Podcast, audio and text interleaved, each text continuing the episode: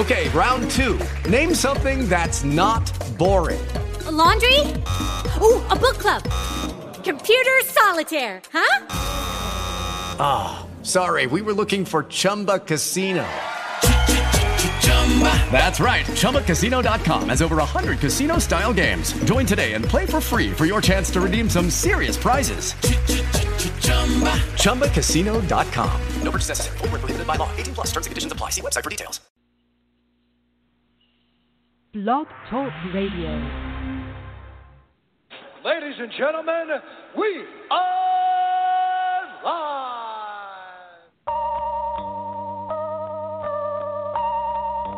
Lyrically, I'm untouchable, uncrushable.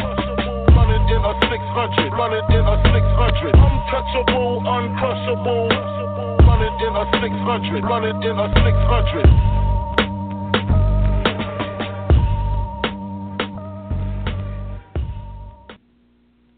It's Wednesday night, so you know what that means. Another live episode here at Punch the Face Radio. I'm your host, Brandon Stubbs. Appreciate you joining me here tonight.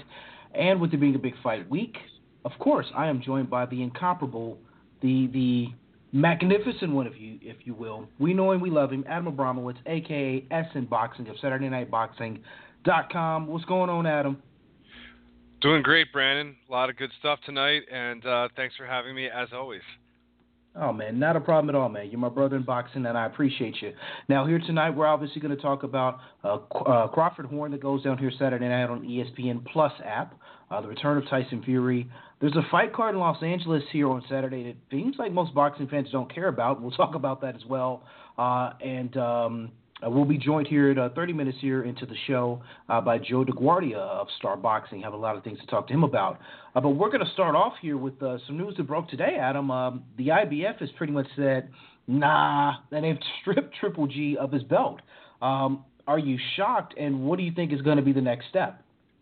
No, I'm not shocked. The IBF uh, takes their mandatory seriously, and they essentially um, gave – Golovkin a deal which says if you want to fight Vanes Martirosyan, go ahead, but you got to fight our guy next because uh, the IBF was due for the mandatory, and Golovkin obviously wasn't willing to commit to that, and so they stripped uh, Golovkin, and uh, looks like Derevyanchenko is going to fight somebody for that belt. But no, I mean Golovkin has has not fought an IBF uh, mandatory, I believe, since Dominic Wade. Um, it was due, and unfortunately, the Canelo situation made this worse. Um, and, and, and, and kind of was the, the the start of this scenario. But Golovkin had the ability to fight Derevyanchenko on short notice instead of Vanes. Golovkin, even after a two-round knockout, had the ability to fight Derevyanchenko right afterwards and chose not to. So you know, I don't feel really that bad for Golovkin. It wasn't a, a, great situation, but he had some choices here, and he chose a direction to, you know, possibly go for more money for himself. So I don't begrudge him for that, and I don't begrudge the IBF. And good for Derevyanchenko for getting a possible title opportunity. I'm not really that upset about it. Uh, it's just the way it goes sometimes. Now, the, funny thing is, you know, the rankings go for the IBF as follows: Derevyanchenko's one. Uh, the number two slot is empty. Daniel Jacobs is three. Charlo is four. Demetrius Andrade is five. Now, we'll obviously uh, talk to Joe DeGuardia about possibly what's going on with uh, Demetrius Andrade because he seems to be one of the enigmas of boxing, if you will. Uh, but we know Derevyanchenko and Jacobs have the same trainer, so more than likely that's a fight that's not going to happen. So does that now make Charlo and Derevyanchenko the fight to make, or will Jacobs, you know, who's been talked about possibly getting a payday against Canelo, I, mean, it's a real weird situation right now in the middleweight division. It's a merry-go-round. You know, you have five or six good boxers, and honestly, I don't really care who fights who as long as they fight. You know, I'm not crying if the Golovkin Canelo rematch doesn't get made because if Golovkin fights Saunders or you know um, Canelo winds up fighting Charlo, I mean those are all good fights. I don't really care you know, I'm not going to cry about that rematch rematch not being made. You know, I thought Golovkin won. Most people did. Um, if they fought again, great. It wasn't like the fight was so amazing or so controversial in my eyes that I need to see it again. I mean, yeah, I mean, it was a, it was a crappy decision. There are a lot of other good fighters though out there, and as long as those fights get made, I'm not upset. I mean, how do you see it? I'm kind of with you in that regards because as much as I, I think boxing, you know, from a business aspect and a buzz aspect and a you know cross-platform aspect, it needs Triple G and Canelo two to happen because I think it generates a lot of good energy for the sport, gets good publicity for the sport. But us fans, you know, a lot of us, including myself, I like fresh matchups. I, I really don't like rematches unless it's something that's completely and utterly needed. Hence the reason I think a lot of fans aren't excited about Mares uh, and Santa Cruz, which we'll talk about later. But you know, we want fresh matchups, and right now the names that are floating out there and some of the matchups that we see that being talked about, they're intriguing to me. It's intriguing to me to see how Canelo will handle a much naturally larger fighter than a Daniel Jacobs. It's intriguing to me if Triple G goes over to Japan or if he's even willing to go down to Texas and fight Charlo or uh, the gentleman over in uh, uh, Murata over in Japan. Uh, that's interesting. Uh, Billy Joe Saunders is also enigma in there because yeah, he may get a big fight made, but then he may pull out. So it, it, it's it's a lot of interesting things and, and, names out there. I just hope they all fight at some juncture. I do see them all fighting at some point. Uh, it's just of you know what domino is going to fall first to get the first matchup set up. Once that f- first domino falls, I think we're going to see everybody else fall in line before the year's out. I think you make a very good point that boxing it's important for boxing for the big fights to happen and I and I think that's right. And so you know, even if I personally don't really care about that rematch happening, it is better for the sport. I, I agree with you 100%. Boxing turns on big events, getting the media together a couple times a year to kind of put the, the its best foot forward. There's a built-in audience. There is some drama out there. Um, so it's good for the sport that Golovkin and, and Canelo happens again. But I personally, you know, if Canelo fights Saunders, if Canelo fights Andrade, if Canelo fights Derevyanchenko, Jacobs, all of those are good fights that I want to watch. So um, I know what boxing wants, but frankly, there are enough good fighters that you know I'm not going to be too picky about it. You know, you know, we say all this, and we put a good positive spin on it. You know, come September 15th, we're going to get Canelo versus Spike O'Sullivan on pay per view. You, you, realize See, that, right? and then, then, and then that's going to be a tragedy, and that's fine. No, I mean, there, there, there, that's a real possibility, and then that would be very bad for the sport. You know, that that sucks. Um, and I, no, I, but that's the that's the unfortunate scenario we're probably yes, going to be looking at. Like, I know. Well, you saw that. You know, it's like, you know, Oscar was dropping all the names. You know, he was dropping like Charlo, and he was dropping Saunders, and then he was dropping Spike O'Sullivan. I'm like, whoa, whoa, whoa, whoa, whoa, whoa. What, what is one thing is not like the others here, you know? And it's like, you know, and then I saw Bob Arum do the same thing. He was talking about Terence Crawford's next opponents. So like, we're going to be looking at Spence. We're going to be looking at Shawn Porter. We're going to be looking at Benavidez. I'm like, whoa, whoa, whoa, whoa, whoa, whoa. You know? like, pause there. Yeah, Yeah, it, yeah. it's crazy. Now, now I will say this, and I want to give a big thank you again to last week's guest, Roberto Diaz, matchmaker there, Golden Boy. Uh, he still said, even on last this time last week, that he thought in his heart and in mind there was a pretty good chance the deal would get done for Triple G Canelo Part Two. I, I hope that's the case. You know, he's a guy who's got inside information, so. Let, let's hope that's still the case. Let's hope that's something that still happens. But uh, as fans, we have to just kind of wait and see, and uh, we'll take it from there. Yeah.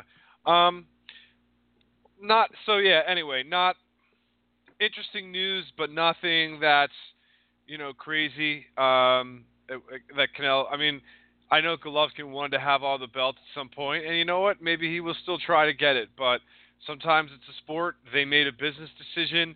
I think everybody was acting in their interests here. That is correct. So we'll see. Well, obviously, this is a fluid situation. So as things change, we'll have more news here on next week's show. And obviously, go to SaturdayNightBoxing.com where Adam may have an interesting piece about it. You never know with Adam. Adam writes some good stuff. Yeah. So people who listen, to SaturdayNightBoxing.com, we plug it because, well, it's a good, it's a good, it's a good website. You know, it's what it is. Now, now, Adam, you said business.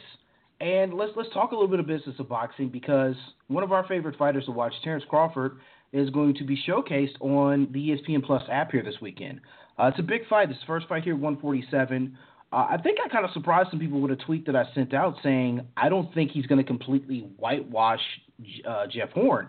Um, am I completely off my rocker in thinking that, you know, I'm a little bit hesitant on saying this is going to be a one side beating yet? You know, am I, am I wrong for thinking it could be slightly competitive? I think there'll be a couple of feel out rounds. Um, I think Crawford will take a couple rounds to kind of feel the power of 147, and you know Horn has kind of an awkward style, so I would. I, I think eventually Crawford, you know, is, a much better fighter, and he will win this fight, and, and I think it will look good eventually. But I, I wouldn't be surprised if there'll be some feel out rounds. Um, uh, you know, in my mind, the fight's going 9, 10, 11 rounds, something like that. So I don't expect it to be a complete blowout. I, I think, you know, Crawford sometimes fights cautiously, and I think he'll take a few rounds to adjust to Horn's power and kind of awkward rhythms. Yeah, and, and that's kind of why I'm a little bit hesitant on saying that, you know, people saying, oh, Crawford's going to get him out of there in six or less. And I, I'm, I'm hesitant on that because we don't know – what Crawford's going to look like at 147. We we don't. Now, granted, we're going to say, well, you know, he rehydrates and he's heavier when he would fight at 140. Well, that's a little bit different because he's going to be even more hydrated and even heavier this time around. So until I actually see him in there, granted, you know, on paper he has all the skill set to do anything he wants to there in the ring against Jeff Horn. Um, I'm hesitant on saying he's going to completely just dominate and get him out of there. Uh, like you said, you know, Crawford has been known to kind of get off to some slow starts. Wouldn't say slow starts per se, but he's kind of almost in the same light of Mayweather. He's going to see what his opponent has to offer. He's going to decode it, and he's going to start breaking it down really third round going forward. And that's something Terence Crawford has really been good at. We've seen him do that in fights here uh, as he's made his climb here to the top. Uh, but, you know, like you said, Jeff Horn does have kind of a weird herky jerky style. He is very sturdy because he did get hit with some shots from Manny Pacquiao, didn't go down. And I think that's going to be the key. I think he is sturdy enough to where he can survive an onslaught and not go down. Um, but I still don't like Jeff Horn's chances. Uh, if I'm out there in Vegas, I'm putting money definitely on uh, Crawford to win. I just do a straight back here for the win. I'm not going to pick any sort of KO or round stoppage. I'm just going flat out Crawford for the win. Yeah, I uh, let's do TKO 10 for Crawford, but one of those performances where he doesn't really look good until round four or five.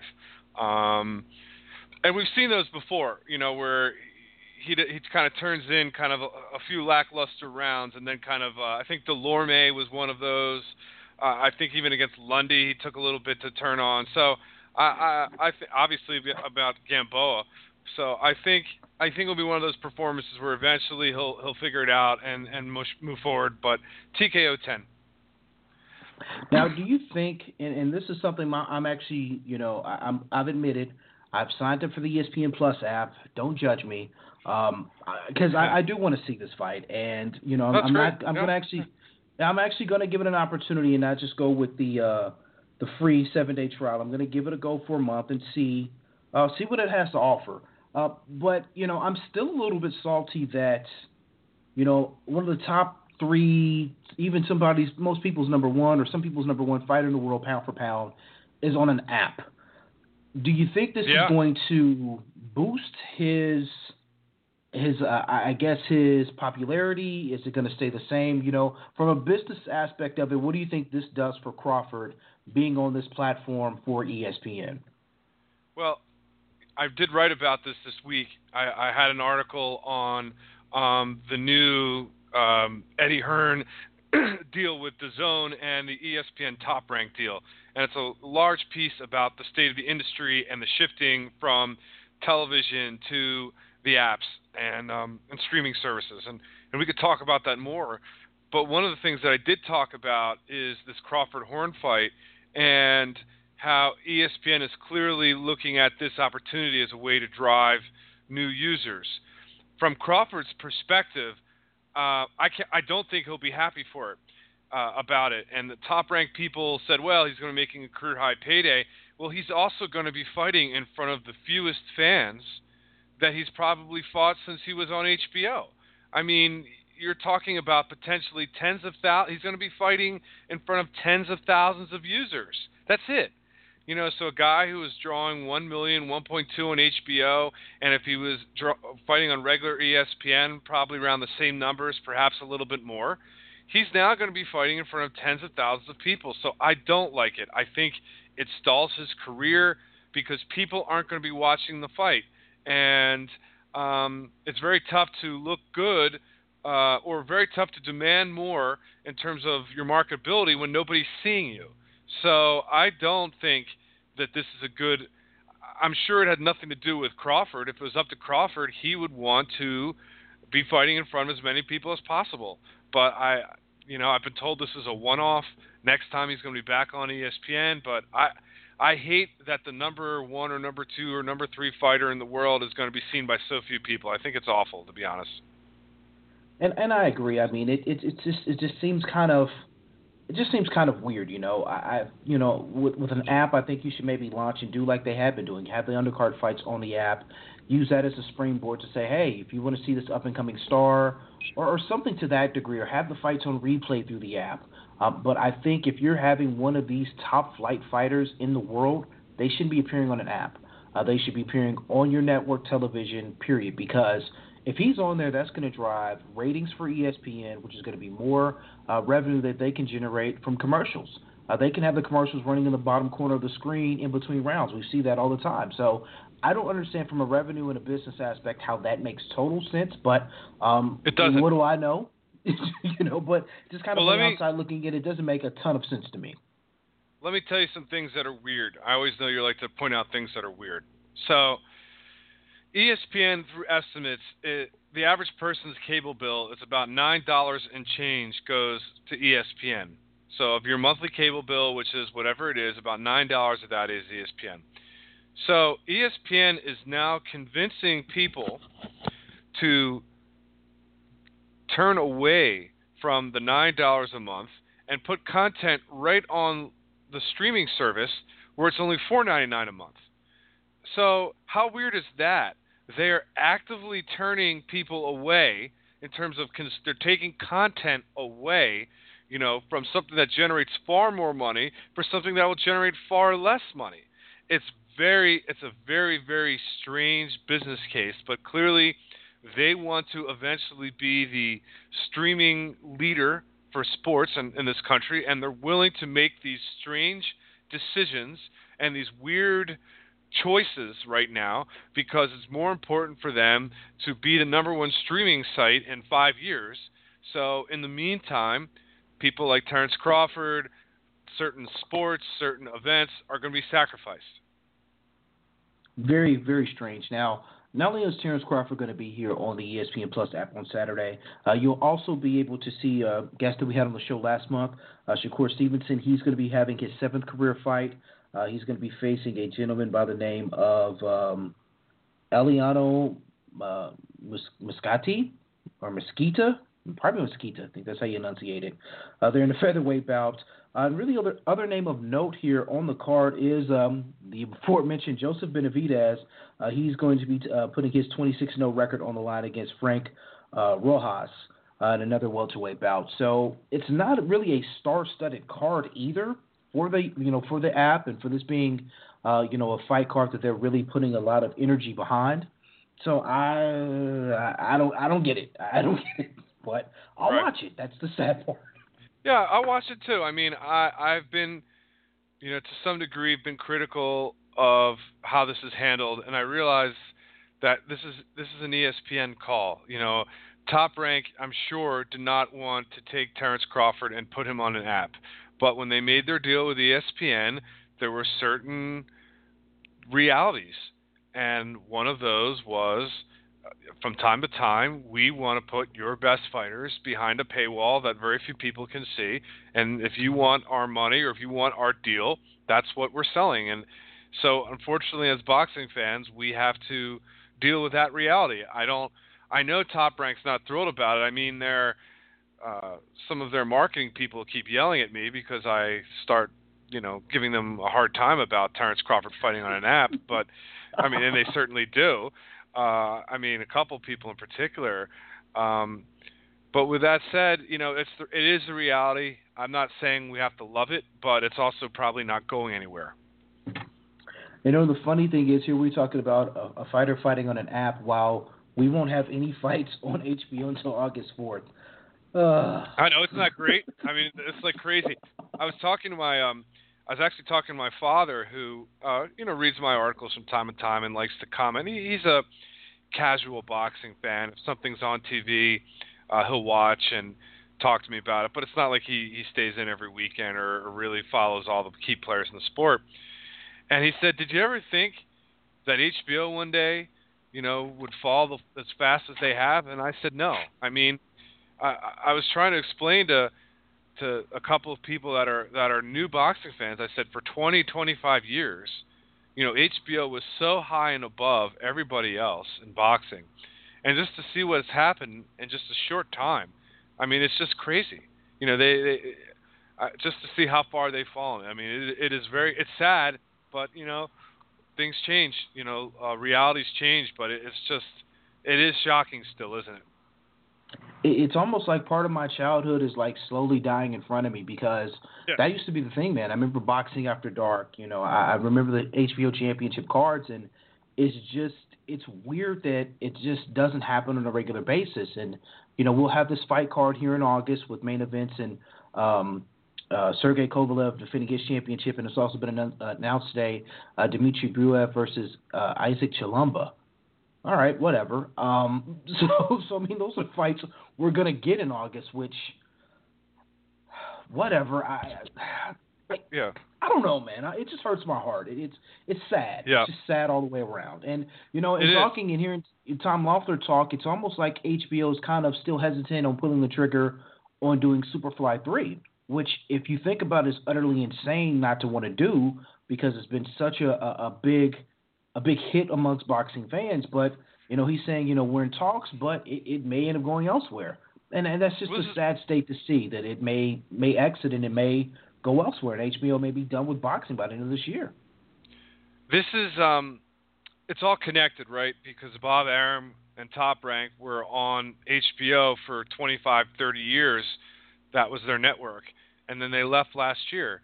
And people telling me HBO's, you know, boxing fans get all incensed. HBO's failing. It's a failing network. Blah blah. I'm like, HBO's not failing at all. They make billions of dollars of profit every year. They're a very successful network. They just don't have a commitment to boxing anymore, which is their corporate priority or prerogative. But they do not. They're very successful. They're very good at what they do. They just mm-hmm. don't feel like boxing needs to be a big part of their mix anymore. It is sad. We all grew up, you know, with Jim Lampley and Larry Merchant and, you know, the the fighters. That was an era, but you know, Bob Arum saw the writing on the wall that they would not commit the same way that they had in the past, and had to make himself, you know, a, what he thought was a better deal. I'm not saying it was an amazing deal he made with ESPN. It may turn out to be okay, but he couldn't stay with HBO the way the trajectory is going there. It just they're just not doing enough boxing to keep uh, a a company with the amount of fighters that Top Rank has busy. There wasn't enough that they could guarantee him anymore. It's crazy. It's it's just absolutely just it's it's it's sad. It's sad, but uh, you know we'll enjoy it while it lasts because you know we all know it in life nothing lasts forever. So all I gotta say to boxing fans is let's cherish the moments we have with HBO boxing.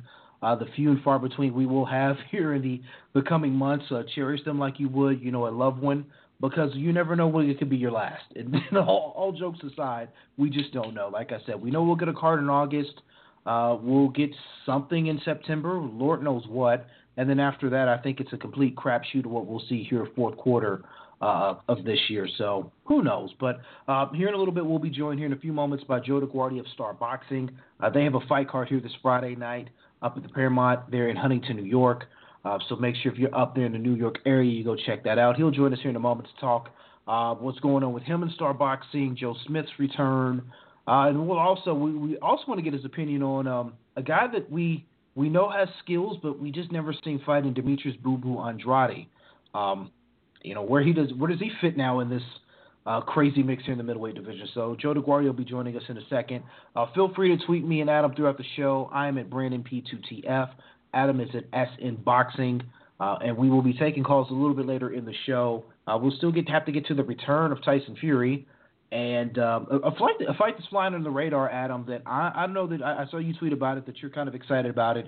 I think it's going to be competitive. Uh, uh, Flanagan and Hooker, uh, there on that Tyson Fury undercard. I think it's going to be an underrated fight and probably the most uh, underrated fight here of the weekend. I think that's actually going to be a real competitive fight. Um.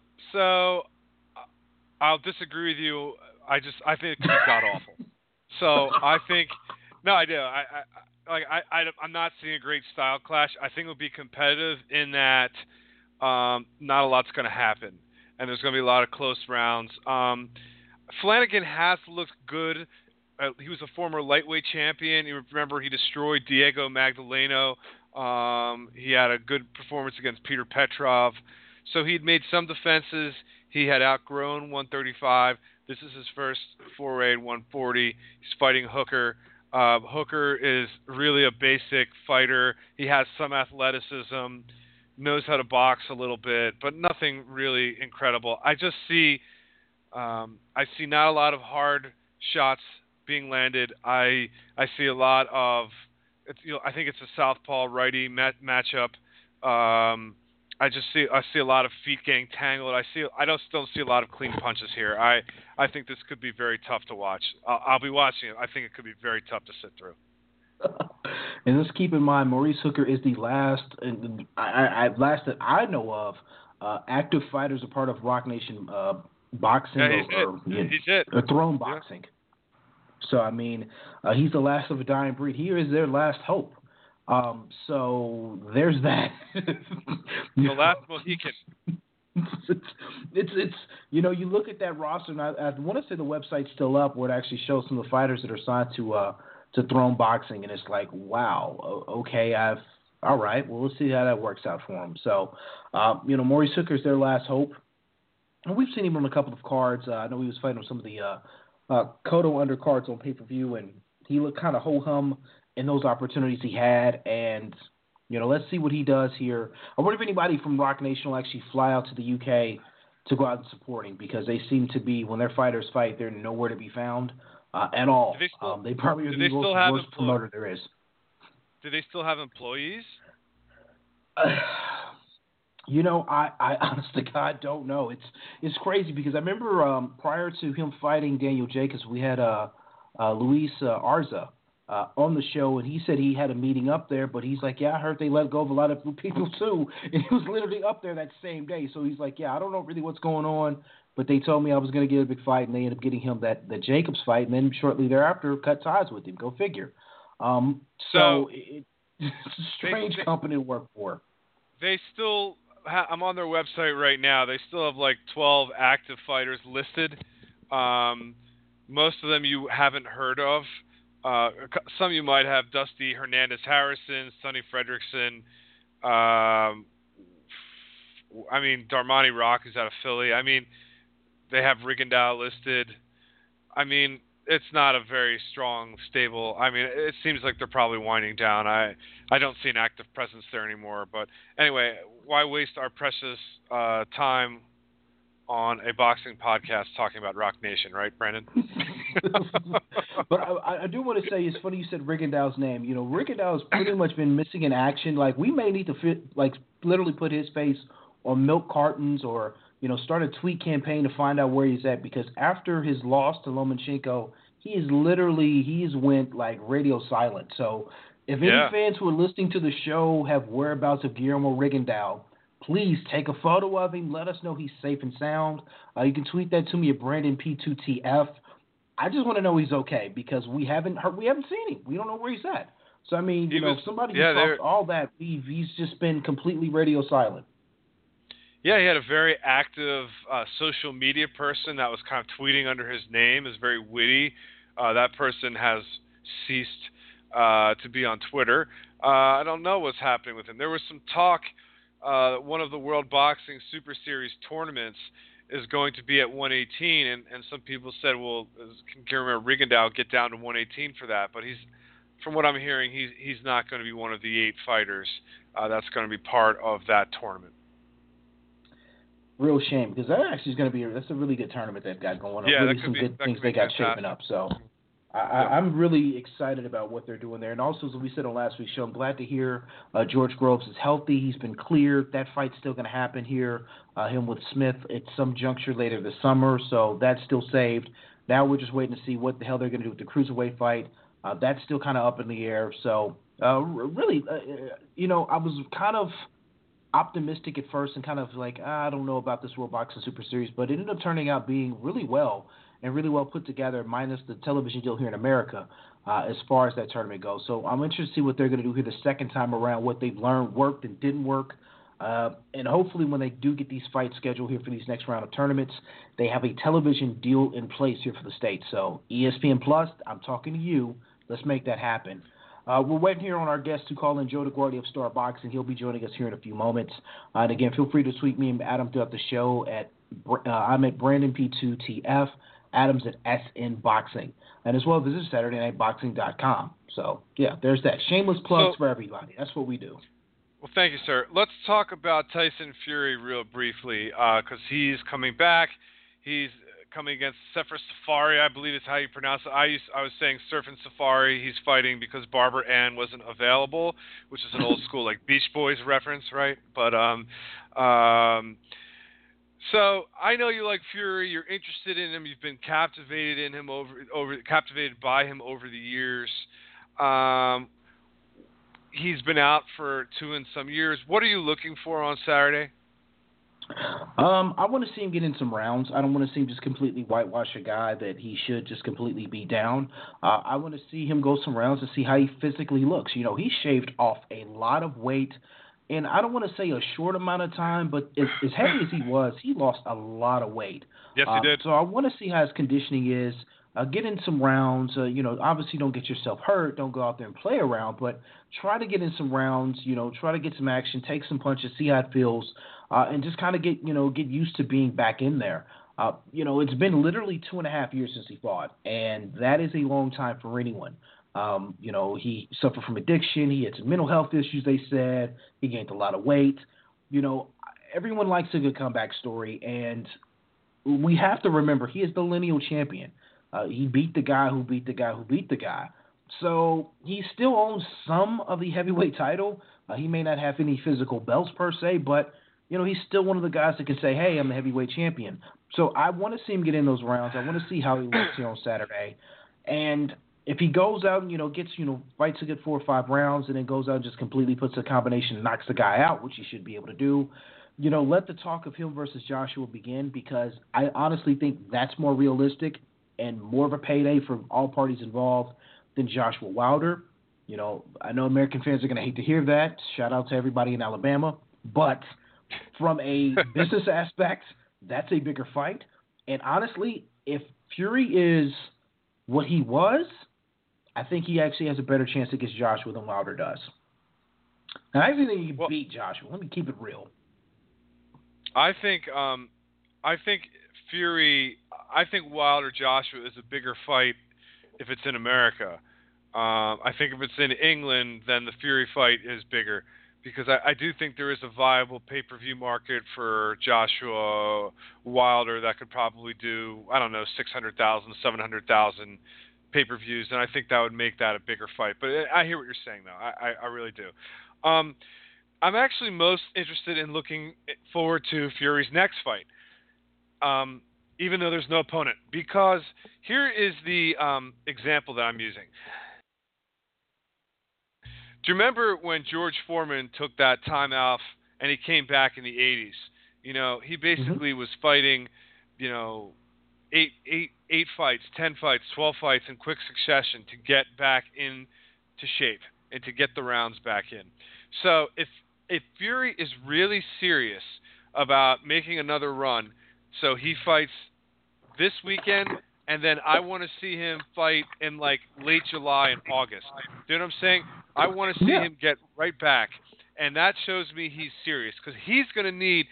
I'm not saying uh, that he he could compete with the top, but he needs three or four fights. And if he wants to fight once and then go get a title, or fight twice and go get a title, he's not ready. He needs three or four fights. He's been off for two and a half years. He's been out of shape. he hasn't been taking care of his body. So I'm fascinated and I'm interested to see how fast he gets back in the ring because I think anybody can make one comeback fight. I think it's the next fight that will tell us how serious he is. I completely agree because you know, like you said, this first fight, he's got a guy that honestly none of us have heard of. If you saw the press conference today, if you haven't seen the photos, uh, this guy looks like he's going to be completely outclassed. So this should be easy work for him. So if that's the case, you know, what is Frank, Warren going to do? Is he going to try to get something lined up here immediately? Will they make some sort of announcement after the fight? You know, as long as Fury isn't hurt, uh, I honestly see there being no reason he shouldn't fight again here in 60 days. Uh, fight again in 60 days or lesser.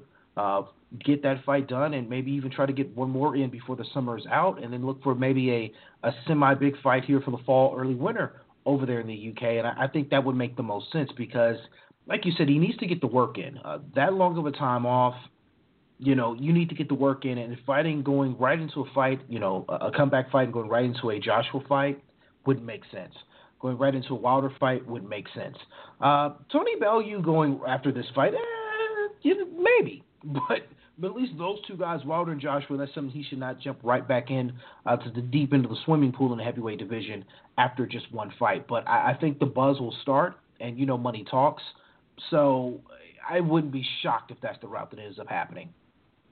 Yeah, and I, and I like you know somebody that came back very well in recent times was Ward, who took essentially three fights before he went to tr- to go to that top level, and I think people are very impatient, um, you know, waiting for Ward to get there. But I think he did it right, and and I think Fury needs at least those three fights to do the same. You need you know your first fight is just to remember to get hit, you know, and, and remember to you know what it feels like to be in there and and your second fight then you could start you know you could start adding back into the mix you know my conditioning is there my um and, and then by the third fight you know you're really trying to like perfect what you're trying to do and and and I and I think Fury's going to need at least 3 or 4 fights if he wants to make a serious run uh, uh, agreed, agreed. I, I will also say this as well. I think the heavyweight division needs him. We need we need him in boxing. Period. He's a character, a uh, very funny character, very uh, very energetic guy. When he's on, he's on. He's a very um, entertaining guy to watch and hear. Just just talk shit. I mean, he just he's entertaining and he's good for the sport of boxing from that aspect. Uh, and the heavyweight division, let's face it, it does. It's not the deepest of all divisions there is. So anytime you can get a guy with some skills there in that division who can be competitive and can make good fights, uh, we need that. And, and, speaking of which, there has been announced that uh, a former titleist Joseph Parker will now face Bryant Jennings. And if I believe I'm correct, that's going to be uh, August 18th in Atlantic City. If I'm well, memory serves me correct. I don't know. That was announced today. There was a Dillian Whyte uh, Ortiz fight that announced today. I'm now told that neither of them are confirmed. So no. let's hold off on let's let's hold off on both of those um, oh. because there's still some there's still some jockeying going on right now. Which all, which you know all, both bouts would be extremely competitive and good fights uh, for all yep. parties involved. But again, this is when boxing becomes boxing. Uh, news gets leaked. People are like, no, that fight's not really happening. No, take it back. So we'll, we'll boxing. We'll We'll see. Yep. Now, as we're still waiting on our, our guest Joe DeGuardia to join us, uh, we might as well get into the uh, other fight, other big fight here this weekend. And obviously, got fight cards here tonight from uh, 360 Boxing, which we'll talk about here in a few moments, and uh, um, Golden Boy here on Friday. But uh, Saturday, we have a card on Showtime, Adam, and it seems like most boxing fans don't care. And I mean, well, I've never really seen yeah. this lack of buzz for a Showtime card like this, and here we are days away, and really no one seems to care. Well, you don't remember Showtime four or five, six years ago, where they had put all sorts of cards that nobody cared about on. So, I mean, um, that, was a um, little. They've tried. They've really tried and made better yeah. matchups last couple of years. You know, over the recent years, you know, especially over the last say year and a half, this is one of those cars to where it just has no life whatsoever. Whether it be people in LA buying tickets or people wanting to watch it on TV. It just seems this card has no buzz or energy about it. Well, the whole marketing behind it is there's unfinished business. That's what Showtime's saying. I'm like, no, it isn't. Uh, there's no unfinished business. Santa Cruz won a clear decision, um, in my eyes. Um, and in most people's eyes, he he beat Abner Mares. He probably won eight or nine rounds legit. Mares had a couple of good early rounds, and then Santa Cruz controlled him, and that was that. I mean, this smacks of whatever reason they didn't want to put the third Santa Cruz uh, Frampton fight together. They owed Mares a big fight for some reason. I mean, this fight has been rumored for a year and a half. This rematch that nobody particularly wants or cares about. Um, you know, Gary Russell's in this division, but nobody wants to wait around for the once a year he wants to fight. So it's just it's just a marking time scenario this fight. I'm more excited about the undercard, uh, which has Jermell Charlo against Austin Trout, and uh, Trout did very well against Jermall Charlo a few years ago.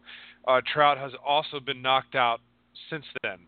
So I think that could be a very interesting fight. I, I love me some Charlo.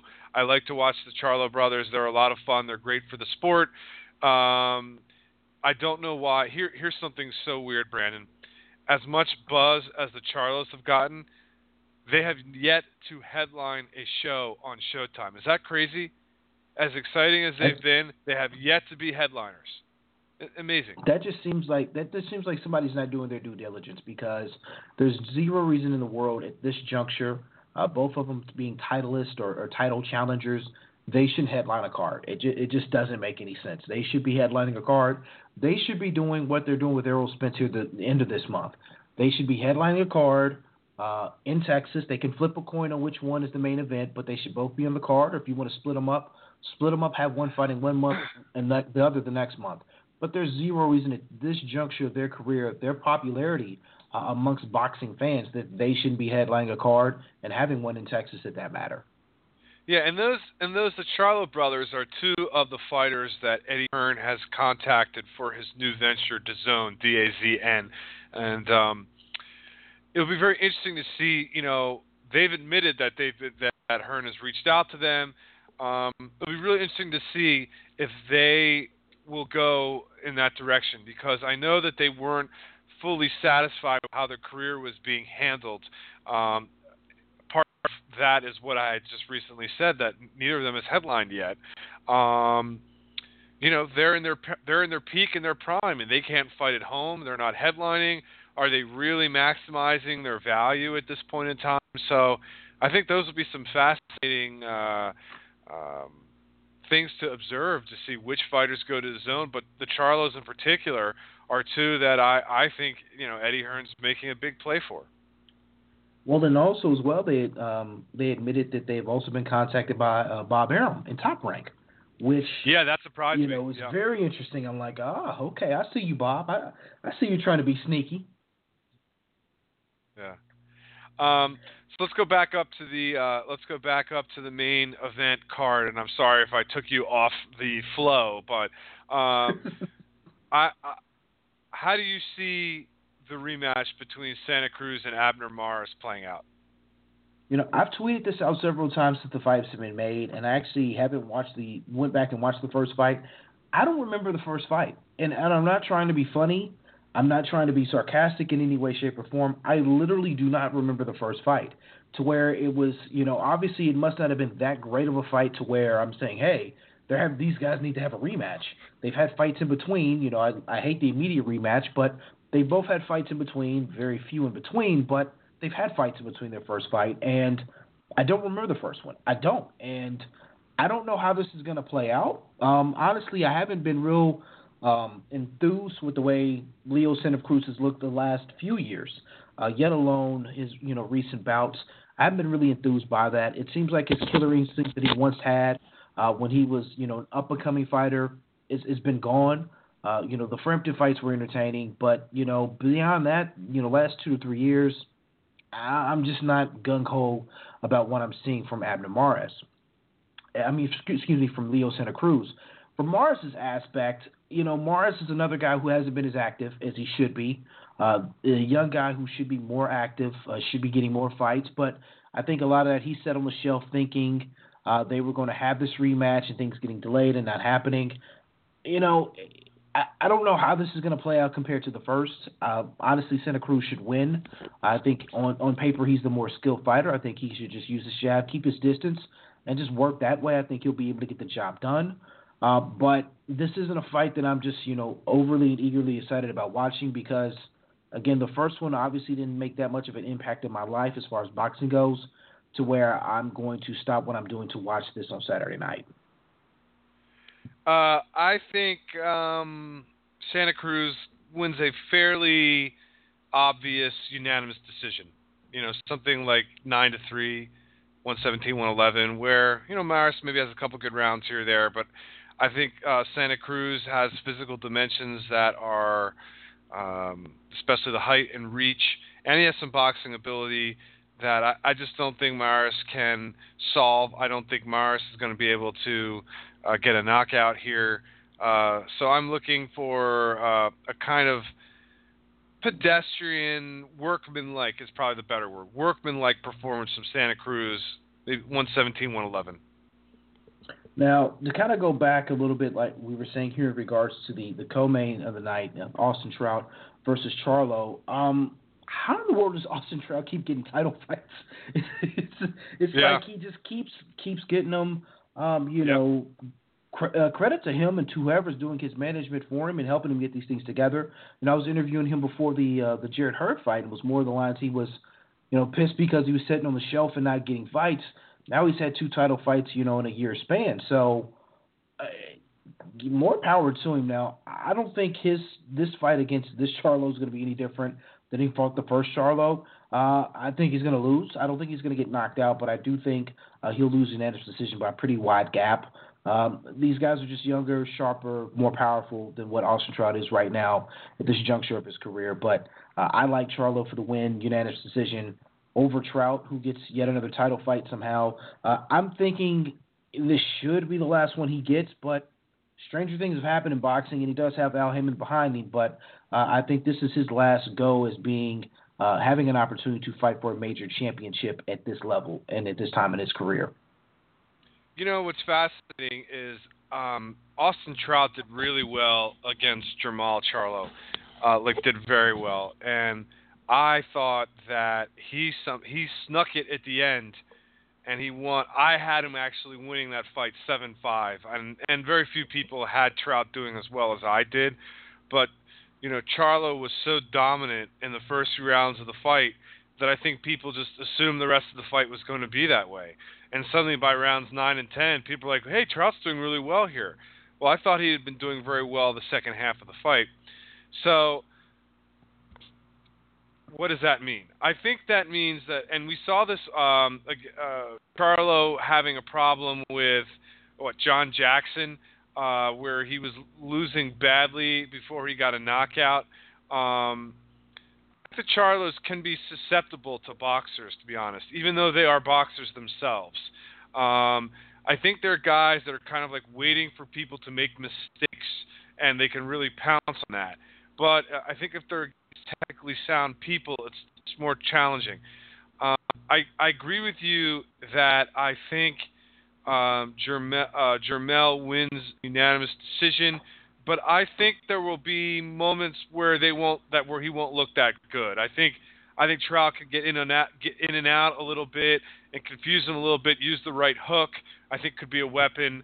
Um, I I don't think it's going to be a whitewash by any stretch. You know, I think I may go another like 117, 111 there. I don't. I mean, do you do you see 120, 108? Do you see it like that?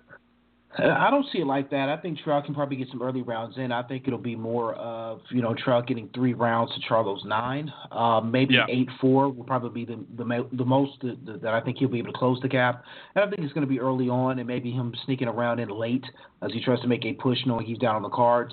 Uh, but like you said, he is a, he's he's a crafty guy. He's a boxer, but uh, he has been been a little bit susceptible. Um, you know, the Jarrett Hurd fight, he was doing well early, uh, which is Yep. kind of a, a running it's almost like a running gag here with uh, Jarrett Hurd fights, where fighters are doing good against him early, and then boom, he just cracks the whip and knocks him out. So, Yep. You know, I, I kind of I can't use that too much as an example, but uh, when you look at a guy like Trout who's been knocked out, uh, he you know he's over the age of thirty.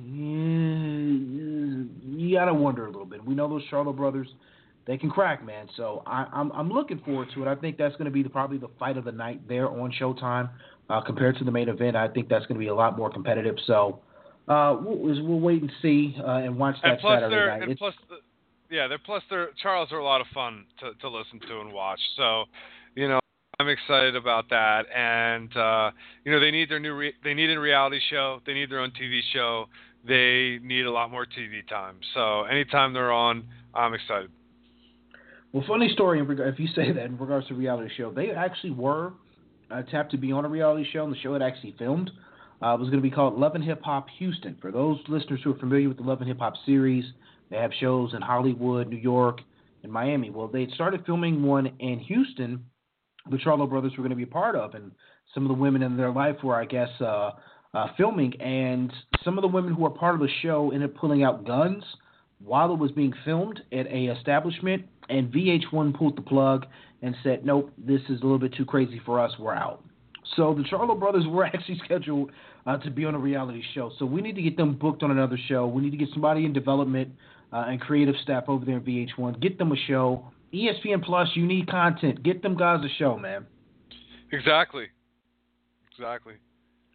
Now, the rest of the undercard is really not much of anything, uh, truth be told.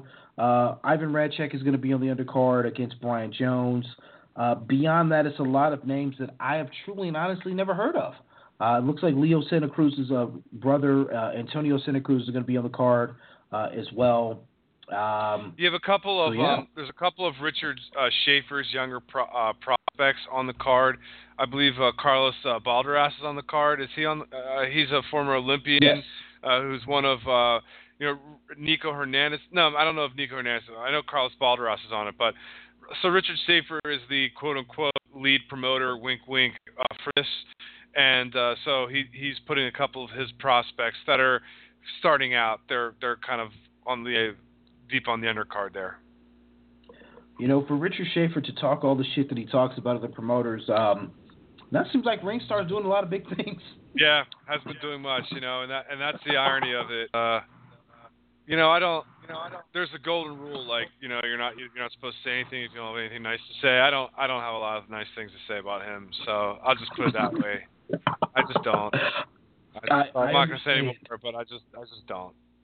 You know. Which w- w- we'll segue into this because I we, we don't know where Joe DeGuardia is at. Um, I haven't heard anything back from his people, so I have no idea. So, So be it. we'll just continue So the show. Yeah. Um, So speaking of Richard Schaefer, let's talk about a company he used to work for, Golden Boy.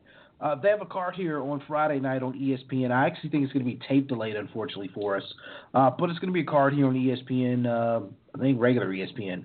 Uh, Diego De La Hoya is a guy they're high on because not only does he have the last name of uh, somebody who works for the company, uh, but he, he's actually showing he's really showing a lot of improvement. Truth be told, over the last couple of fights that I've seen him in.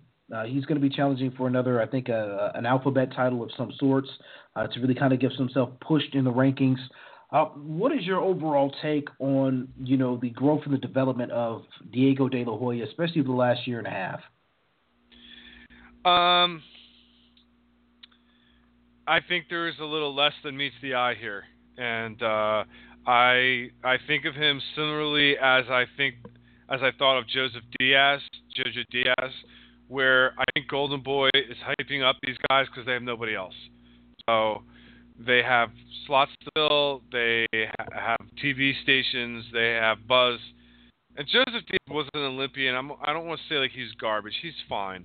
Um, I just don't. I, I don't see it from De La Hoya. Um, luckily, 122 is not an amazing division right now, so maybe he can somehow get a belt somewhere. Like, unfortunately for Diaz, he's at 126, which is just a lot stronger right now. Um, he's okay. I, you know, he has nine knockouts in 20 fights. I think I saw. Um, he throws a decent left hook. Like he doesn't have real power. Uh, he's a, a, a good athlete, but I wouldn't say great. I mean, he's he's okay, you know, Brandon. I, I just I don't I'm not I'm not I'm not saying he's awful. I just he's all right. I, I, I don't get excited about him. I think ultimately he's one of these B plus A minus fighters who, if things break right, can win a title or you know he gets really close, who, who go on that world level and kind of like plateau. I just I just don't see him being anything exceptional at any point. You know, at 23, I, I, I see where you're coming from, and I, you know, I agree, you know, to an extent. I don't know if he's ever going to be a world beater uh, per se, but I, I also think that he may still have some growth and some room to improve. You know, eh, eh, I, I don't think he's going to really meet his peak uh, to where he's going to be what he is, what he is, until he's maybe 25, 26. And I think they're doing the proper thing, and they're not throwing him in there completely with the Wolves. They're they're building and doing a slow burn. And you know, and, and Roberto Diaz said last week, you know, that's kind of the plan with uh, some of the fighters they have. You know, they're going to test them, they're going to see where they're at, and then just see, you know, where they're at and where they need to improve before they throw them in there with the Wolves. You know, they said the same thing uh, in regards to Ryan Garcia. They're not willing to do that quite yet because they saw what he did against uh, Jason uh, Valdez um, last month and just weren't all that excited about what, what they saw. Uh, it's kind of the same thing here with uh, Diego. I think you know if Diego looks good here this week, you know there's a chance he's going to have a major step up his next fight out. So I think they're smart with what they're doing because, like you said, they they need stars. They need faces of the company to help push the company because Canelo's not going to be here forever. Um, you know, granted he's still young, but uh, you, you can't always bank on him. You know, you have to have other stars that you can promote and you can use to help uh, sell your cards and, and be major uh, players in boxing. And that's something the Golden Boy still needs. Uh, they lack that right now with only having that one major star a part of the company. So yeah. I think they're going to continue to do what they're doing with De La Hoya now. Uh, the fight he's going to have here on Friday night uh, is for a NABF Super Bantamweight Championship and also the WBA NABO Super Bantamweight title. Wow, there's a lot of letters there. Uh, is going to be a part of that. So, um, you know, we'll see. We'll see. But uh, looks like, Adam, we do have a caller calling in here now. So we'll bring him on and see uh, see who's calling in. I think it's our I think it's our friend Augustin uh, Augustin Juarez. So let's see. Hey, well, All right, you're live here on Space Radio. What's going on? Adam, Brandon, how you guys doing? Good. How are you, Augustin? Hey, I'm doing good. I, I just um I just called in right now. I wasn't listening to the show, but um I wanted to know if you guys had already t- touched the subject on uh, Golovkin getting scared by the IBF. Yeah, we uh, we definitely talked about it a little earlier, and uh, our take on it was, you know, everybody was acting in their best interests. Um, essentially, um, you know, Golovkin made a point of going in a direction where he could make the most money, whether that's Canelo or somebody else. The IBF had to take care of their champion uh, in waiting, or their, their, their top ranked contender, which is Derevyanchenko. I think everybody okay. acted according to plan. That's what I that's what I was uh, wondering about. So I know Derevyanchenko is um is he's in line, but what who's the next following contender? Who will be fighting for a vacant title? Well, you know, there's all there's all sorts of politics, of course. Uh, the, the person ranked below him is Danny Jacobs. Uh, Jacobs is in the same gym as Derevyanchenko. Uh, below that is uh, Charlo. Maybe that fight gets made, but there's so many different options right now that it's tough to know right off the bat predict how this is all going to play out. Okay. Well, that opens up a lot of options for everyone. I mean, I'm pretty sure Jacob. I'm also hearing noise about Jacobs fighting Canelo. I don't know if that's going to happen. I don't think that's going to happen, but if Jacob can get hold of, uh, of the IBF title, then uh, he, he's going to become a major player in 160. So things are going to be very interesting. Yep. Division is definitely okay, opening up. Yeah. Thanks for calling yeah. in, Augustin. Appreciate it. All right, all right, Brandon. All right, Adam. Take care. I appreciate uh, you, man. I'll, make sure to listen. I'll make sure to uh, start listening to the show a little bit earlier. Uh, no worries, man. No worries, man. I appreciate the support and the love, man. All right, man. Thank you. Thank you. So we we have good people who listen to the show. You know, he he's also a loyal uh, contributor also on uh, Saturday Night Boxing's uh, Facebook page. So fans, if you're listening to the show, want to talk boxing, join the page that Adam helped create. SN Boxing on Facebook. Uh, you know, that's that's his brainchild. You know, we want to make sure we keep it clean. Please keep it clean. I can't stress that part enough because we get some wild stuff we see on there, Adam. It's a lot we do. We have some. We have some fun. We have a lot of fun. Yeah, we have a lot of fun there too. But but yes, uh, We try. We try and uh, uh, I'll say somewhere between uh, you know we we we try. we don't always succeed. so yeah, it's yeah, it's it's it's all in good fun. So um, you know, in regards to just kind of cap off here this Golden Boy card on uh, Friday night. Um, I think I just completely lost my train of thought. Who was all going to be on there? Um, do, do, do, do, do. Uh, Keith Sims Jr. is maybe another name uh, some fight fans will be familiar with. Uh, he's going to be fighting on the card. Uh, Travell Mazion is another guy that I know that they're excited about. Uh, he's going to be facing Da- Daquan Arquette, uh, the super welterweight division. So there are some young talent that they do have there at Golden Boy. Um, that they just need they need opportunity. They need fights to be seen uh, to kind of build up some buzz and get some names about themselves. So you know, I, I, like I said when I had Mr. Diaz on the show last week, it's nothing but love for Golden Boy. I have no problem with them. I have no beef with them. I'm not going to go out of my way to bash them by no stretch. Hell, I've given Golden Boy a lot of my damn money over the course of the last five years. I mean, a lot of it. Uh, case in point, Chavez, Canelo last year, which I'm still bitter about, but that's not their fault. I've given them a lot of money, so I have no problem with Golden Boy. Uh, I just wish them the best in regards to building some of these young fighters up. Yeah, well, I hear it. Um, they, you know, their stable is very weak right now, and uh, I think a lot of guys that they thought were going to materialize, like the, uh, Antonio Orozco's, Ronnie Rios's, um, uh, even even Diaz. I, I I think a couple of the guys that they thought maybe Abraham Lopez. There were a few of these guys that I think they were going to be, you know, at that at that title level where they could get belts and and you know sometimes prospects don't turn out the way that you think or um, and that happens. And so I, I think their stable's thin. Um, they obviously have Ryan Lopez, who's a uh, Ryan, sorry Ryan Garcia, who's a uh, exciting talent and starting to sell some tickets. But they're they need to get some more people. I mean they that first wave after Schaefer left and left Gar, uh, you know to their to themselves hasn't really materialized. Their first wave of prospects. So they're they're going to need some more. They're going to need to, you know, they're going to need to build some buzz. They're going to need to because Canelo's there there really only has one fighter right now that's driving um, attention, buzz, profits for that company, and so um, they need more. Now I'm I'm going to ask you something. You know, we we we see things on social media and we kind of don't know what to think of them. But I saw this last night. Uh, one Gervonta Davis, who seems to be, well, let's just say, unhappy. It's probably the best way of saying it.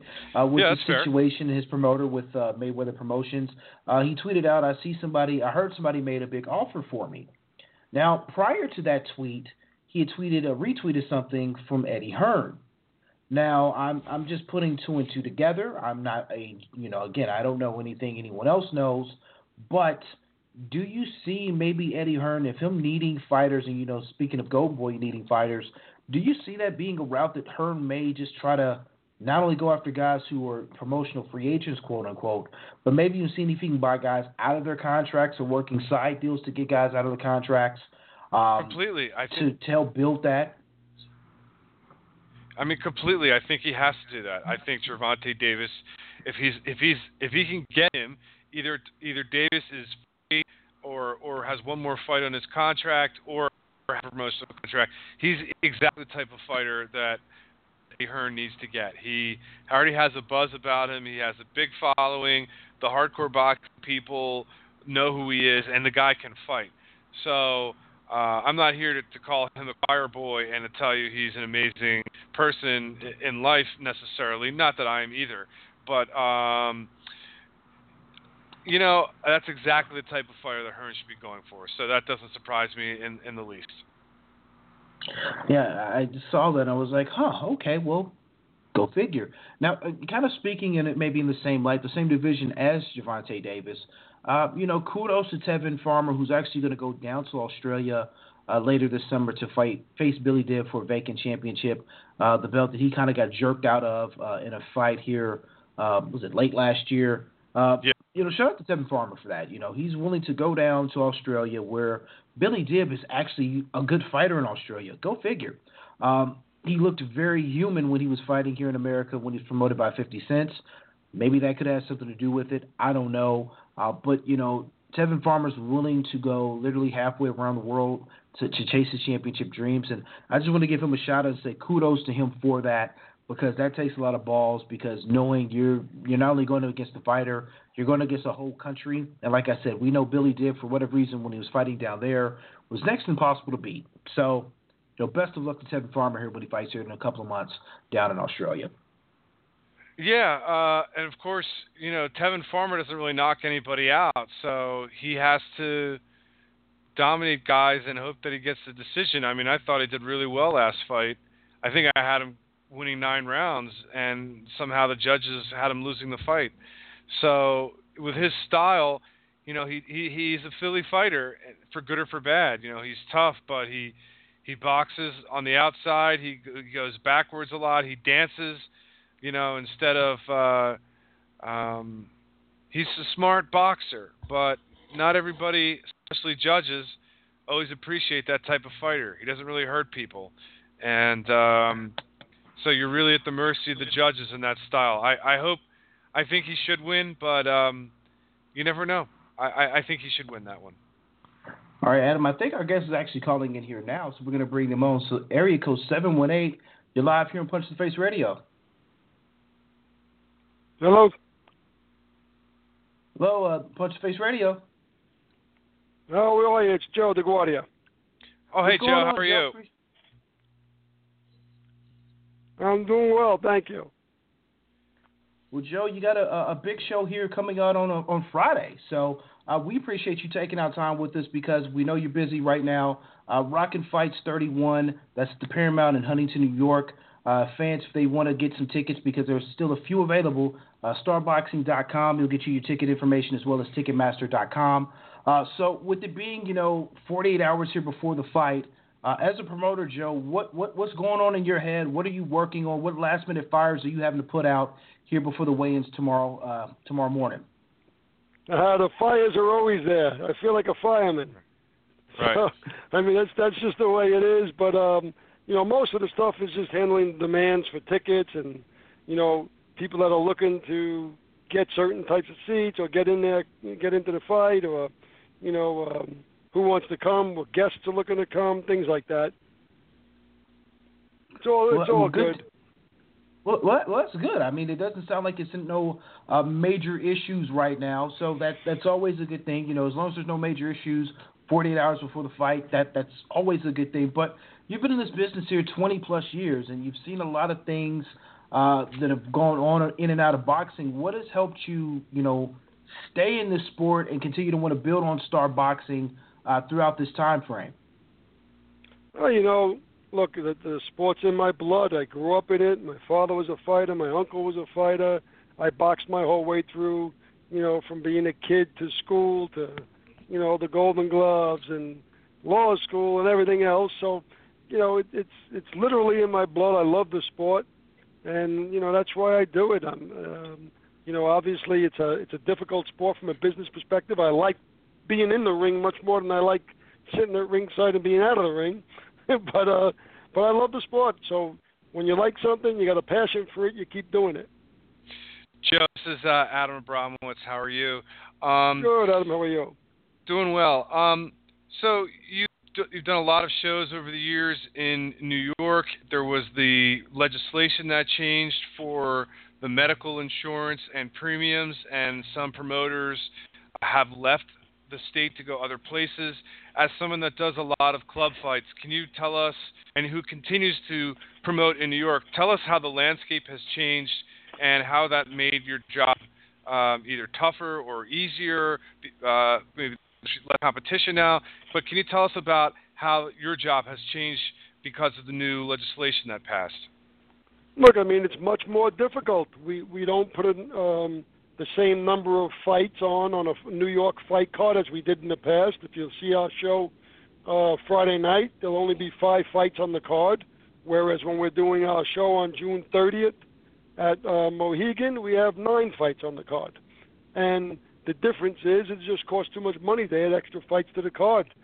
So it affects, you know, what the fans are getting. It affects, you know, us being able to put more fights on. And it affects fighters being able to get, you know, more action.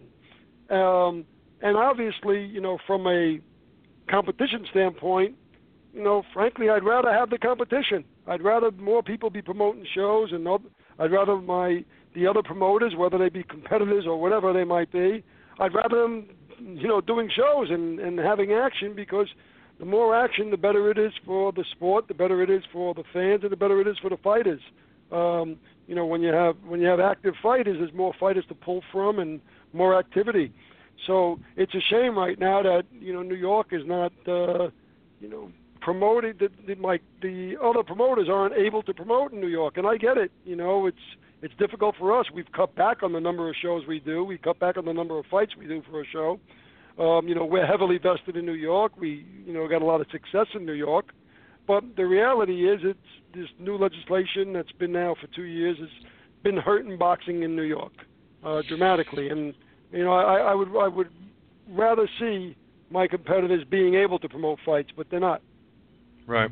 That's a very interesting answer. Um, along those lines, you know, you're somebody that's uh, that's found Joe Smith. You had found Chris Algieri. Um, tell us about the state of the younger talent, either in Long Island or you know in the outer boroughs of New York. Um, tell us about the boxing scene in terms of the fighters you're focusing on and concentrating right now. Well, look, I mean, uh, obviously we're we're interested in developing local talent. It's been our strength uh, over the years, and we've been fortunate in being able to consistently develop uh, fighters on the local circuit. You know, I think on Friday night we're going to see a bunch of guys that we're developing and looking forward to for the future. I mean, Tyrone James uh, jumps out as being one of them. He's a 7 and 0 kid from out in Elmont. Um, brings a big following, and now has become like the next uh, up and coming guy from the Paramount. Um, we got uh, Johnny Hernandez on the card, who's you know look he's uh, an eight and three fighter, but he's exciting and he's local and he comes from Huntington and you know he's got that kind of style people want to see. He's got a nice little charisma to him. Uh, Michael Stout we have uh, on the card, who's a featherweight fighting another undefeated kid, uh, Andrew Strode. So um, you know we got one of them is three and zero, oh, the other's four and zero. Oh. Again, local guys that uh, you know he's a stone throw away from uh, Huntington as well, and they're local guys that we think have um, you know a bright future that we're, we're going to be working on developing. Now, that sounds great. Now, a guy that you, oh, go ahead, go ahead, Adam. No, I know that there was a fighter in particular that you wanted to ask a question about, Brandon. So I just wanted to make sure you got that out while Joe was still on. Well, well, you know, we do want to mention because you know Joe, um, Joe did say in regards to their fight card they have later this month on June 30th, uh, the return of uh, Joseph Smith Jr. Now it, has been some time uh, since he's been out of the ring. You know, he suffered an injury uh, when he fought Sullivan Barrera. Uh, how important is it not only for Joe to get back in the ring and obviously get active and get you know acclimated being back in the ring, but how important is it for you as a promoter to have him come back and you know, completely spark his opponent and, and get that buzz building back for his name because, you know, since the last time Joe fought, it's been a lot of uh, changes in the light heavyweight landscape. Oh, look, the light heavyweight division is hot. Um, there's a there's a lot of activity. There's certainly a lot of changes, um, and obviously, you know, we we're gunning for the biggest fights out there for him. So, you know, we got this fight for him to get by. He's just been in a, um, you know, this will be his first fight back. Um, but I'm really pleased on uh, where I where I'm seeing Joe headed, and you know he's got his head in the right direction, and I think things are going to be nice. Um, I'm hoping for a, a major title fight for him in the fall if he comes through as I expect he will come through on June 30th.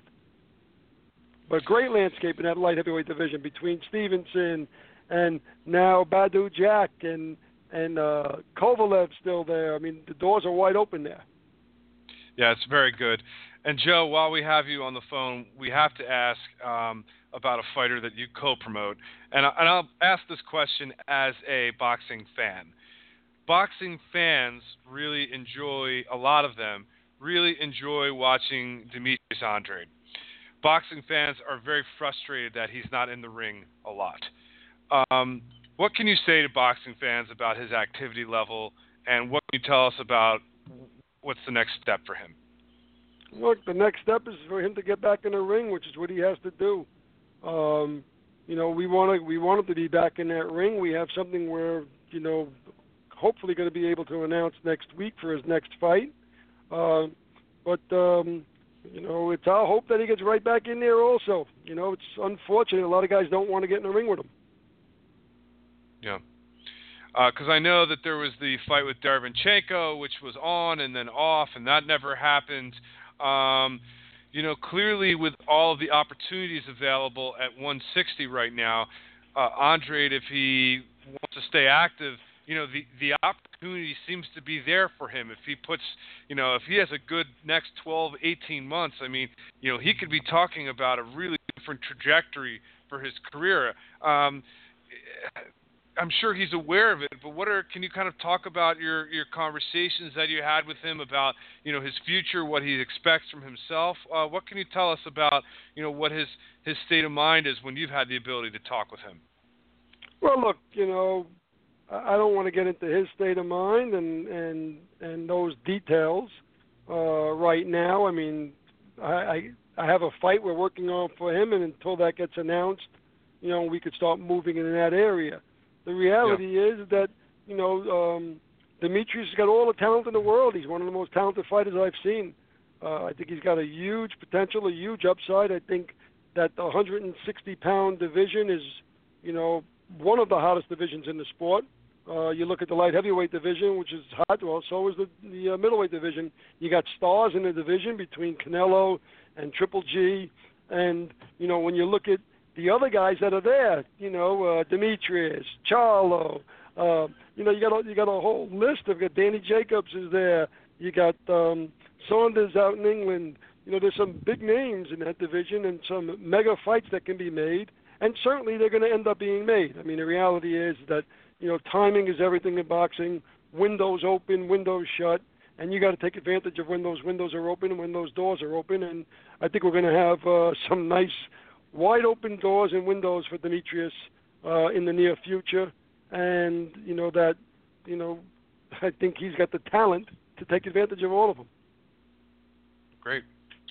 Well, absolutely. And again, uh, this Friday night, Rockin' Fights 31 at the Paramount there up in New York. Uh, Danny Gonzalez versus Justin Salvi, a junior welterweight division. Again, for ticket information, go to starboxing.com and as well as ticketmaster.com.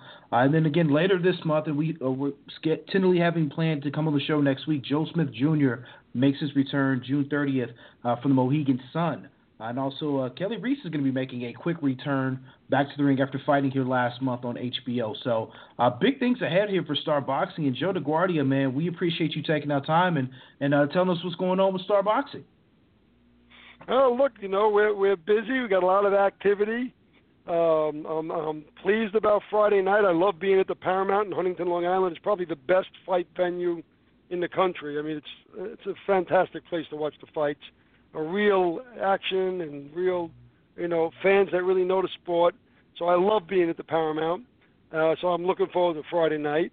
I know obviously June 30th, and I love the idea we got Joe Smith coming back. I'm so pleased that Kelly Reis is um, Kali Reis is back on the card. Kali is, I mean, she's really something special. She's got a real, you know, a real great background story, and um, you know, she's she's a warrior. You know, uh, yeah. she's actually right now up in, um, you know, we're pleased she's at the Red Sox game uh, in Fenway doing an interview on this uh, fight. Actually, right now it's about the fifth inning, I think, so she should be live right now.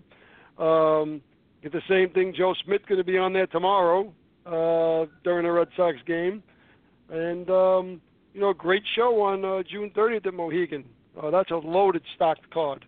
Uh, and then we have Danny O'Connor coming back July 7th, out and uh, fighting for the title against Ramirez on ESPN. Um, you know, I'm about to hopefully announce another July fight for another one of my top guys. Uh, just a lot of activity, a lot of action, and you know, just keep rolling.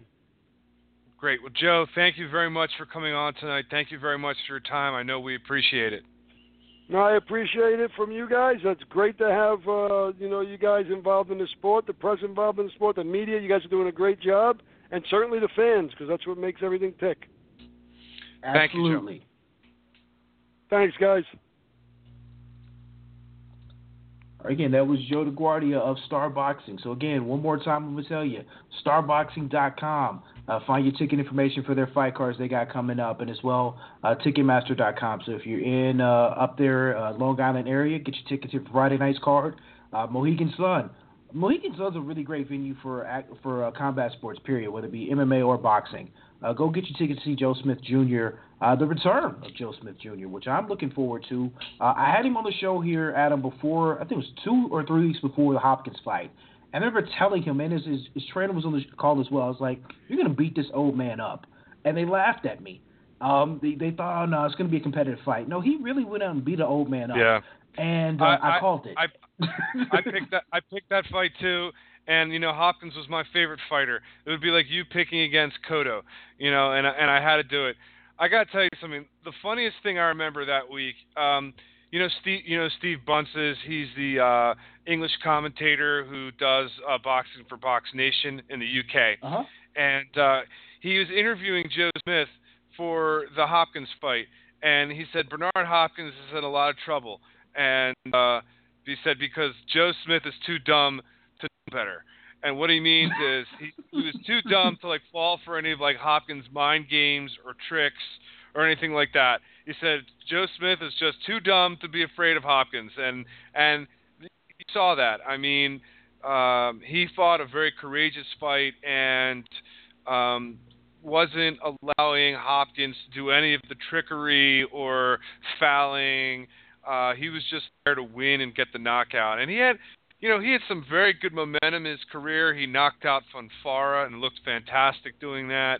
Um, he, he fought with a broken jaw in his last fight. It was 11 rounds, um, and and against Sullivan Barrera. Now the performance wasn't great. He did knock down Barrera in the first round, but um, you can understand it. I mean, just to go out and fight 11 rounds with a broken jaw. I mean, that's that that shows a lot of toughness and character. However, the results of the fight went, uh, that's impressive to me.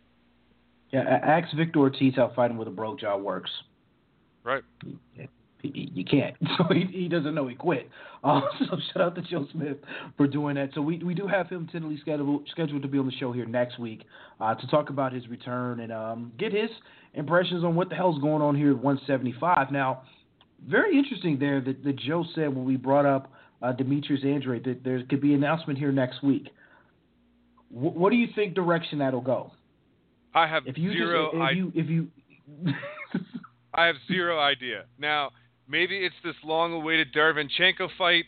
Uh, maybe they've been work. You know, HBO had tried to make that at two different times, um, and now Derevyanchenko is going to be the the leading guy to get the IBF title belt at 160. Maybe there's enough money in play now to make that fight. So that's definitely um, a direction they could go in. Um, to be to be honest, that's the best case scenario, and that's a very good fight. Um, I, I I don't know if it's somebody else. Is, is it an HBO fight? Is it off HBO? Is it? Um, I don't know, but I, maybe it is. Maybe I'm hoping it's the Derevyanchenko. Maybe that's the fight that's going to get made. Um, I I certainly would like to see it. It's a good matchup. Yeah, I I'm completely I, I have no idea which direction this will go. I'm like you. I hope it's the Derevyanchenko fight. That's the fight that makes the most sense. Um, but with Andrade, man, it, he, we just need to see him fight. Like I don't. It's one of those things. Like I don't care who he fights. It's kind of the same, kind of the same degree as uh, with Gary Russell Jr. I don't care who he fights. We just need to see him fight. You know, we we can't really be beggars, can't be choosers in some aspects. Uh, when we know a guy has talent, we know he has a skill set. We just want to see him go out and display that. And we're not seeing that out of Andrade. We've got our chance to see it the one time this year for Gary Russell Jr. So, you know, it, it sounds like it's about time Andrade now does his one fight a year. So we'll see. Yeah. Uh, Well, you know I'll what? Like, definitely paying attention to my emails now from Star Boxing come next week. Keeping a close eye on that email to come. I, I was trying to communicate that to Andrade, you know, to, to Joe when he was on the phone. That listen, I can make a, a funny joke. I could talk about bad choices that Andrade may have made. You know, so be it. The thing is, I want to see him fight. You know, I'm, I'm with you at this point. Like, yeah, he's probably cost himself millions of dollars. You know, I get that. But you know what? I, I can make a funny joke about it. But at the end of the day, I'd rather see him fight, and and I hope the best for him. You know, and I and I hear what you're saying about Russell Jr. as well. Like, they're good talents. Let's see them fight. You know, we've all made jokes, and we're going to make jokes in the future, and so be it. It's fun. But you know what? We just we would rather just see them fight. Absolutely. Absolutely. Now, before we wind down here the show and end it tonight, uh, we do appreciate Joe from uh, Joe DeGuardia of Star Boxing joining us. Um, we do have, as this show will end, I'm not trying to segue because I don't, I'm not getting any money from them, and they're not associated with Punch the Face Radio in any way. But hey, if they want to be, they're more than welcome. Uh, our, our, friends Tom Loeffler and the people at 360 Boxing are putting on a Hollywood Fight Night card. Uh, that'll be be able to stream there through their website or their YouTube channel. I'll get everybody the link. So if you're listening to the show, I'll get you the link here once the show is out. I'm actually going to stay up past my curfew because these fights are in Los Angeles. Uh, they will start later uh, for us who are on the East Coast and the Midwest. Uh, but you know, I do want to see it. It is a card. Uh, the featured fighter of the night is Denis Shavakov. Uh, he's in the main event. I think it's only a handful of fights, so you don't have to worry about being up terribly late. Uh, but uh, they actually do put on, you know, it's it's, it's a it's a club fight. Uh, you know, Tom Loeffler is trying to build and and um, showcase some of these prospects that he's working with. So I'm interested. Tom's a friend of the show, so I support what he's doing right now. So uh, make sure that if you're following me on Twitter, Brandon P2TF, here live after the show ends, I will be tweeting out the link uh, for all of us to watch um, 360 Boxing's card here from Hollywood. what do you think of that, Adam? What do you think of uh, you know Tom the, you know them streaming them actually just streaming it directly through their uh, website? I think I think last time I watched it through their Facebook page. Um, you know, with him trying to build his brand and, and trying to find these young fighters, uh, what do you think of you know how that's kind of running so far now for 360 uh, boxing? Yeah, I mean Tom Tom is very talented. One of the things that has impressed me is, um, you know, when he was with K2 he didn't have a lot of fighters, but he really seemed to identify good talent. So you had you had the Klitschko's, you had Golovkin, you had Roman Gonzalez, um, you had Usyk. Um, these are people that um, he just so we need that. We need that in the sport, and if you could take it down to the amateur level, if he has a particular skill of recognizing top fighters, um, not not that he discovered them, and not that he. Nobody's saying like he made Golovkin. Um, Golovkin already was a champion. You know, Roman Gonzalez was a champion. But one of the things that Tom, I think, does very well is he understands what plays well in the market. He said these fighters are going to play well on TV. These fighters are going to make an imprint, and I think more people need to look at it through those lenses. What's going to play well in the marketplace? It's not enough for these people to be, you know, uber talented and, you know, really fast hands or, you know, whatever. They need to be a style that fans are going to gravitate to. So I'm hopefully that Tom takes that same level of expertise that he had in identifying talent, you know, maybe upper talent across the world. And if he can understand, you know, kind of the types of prospects that are going to build followings. Uh, I'm enthusiastic. I will say this though, I don't know where he goes in terms of building up his stable from a TV perspective. He clearly, you know, fighters want to make money at a certain point. And as you said mm-hmm. earlier in the show, we don't know if HBO is going to be doing boxing in 12 or 18 months. So let's say Tom Loeffler is developing a good prospect who suddenly is 14 and 0 and is ready to take the next step where does that guy go? And I think that's a real concern. I'm not saying Tom has to address that today, but I think that's a real issue is promoters of his size and even guys like Joe DeGuardia from Star Boxing, when you get somebody who's good, where do you go now? Where do you take them? How do you move them and how do you develop them? So I think that's the one big challenge that he has out there. Yeah, I, I agree. I agree, and I, I think that's where ESPN Plus will need to be successful because I think that's where we're going to see a lot of things land there. Uh, but I wouldn't be shocked if we have another player, and as far as the network television side goes, uh, come into play because if UFC is leaving is leaving Fox Sports and going to ESPN, uh, you know Fox Sports is going to need something to fill that void. Uh, I don't see them completely getting out of the combat sports game. Uh, granted, they only have a handful of PBC fights here and there, but you know they've done business before with Golden Boy and, and had a fight card there, had a fight series. I, I wouldn't be so shocked if somebody ends up getting some sort of deal worked out with them down the line. Uh, NBC Sports Network as well. Uh, there for stretch, they had fight cards put on by main events. So I think there's always going to be something out there. Somebody's going to want to take that flyer, uh, maybe do a small investment and just see if it works. And if it works, you know, maybe sign somebody up long term. But uh, definitely, I, I see where you're coming from in regards to what Tom Loeffler and a 360 will be need to do because let's face it, you know, you can only have these fighters fight on these small shows like they have tonight, and you know, Triple G is only going to be fighting for so much longer. Uh, to where you're going to have that platform to showcase those fighters on as well. So um, they'll need to figure out something, but I think he's a little bit a while away from having to really worry about that uh, with some of his top flight fighters. I hear you. I hear you. Um.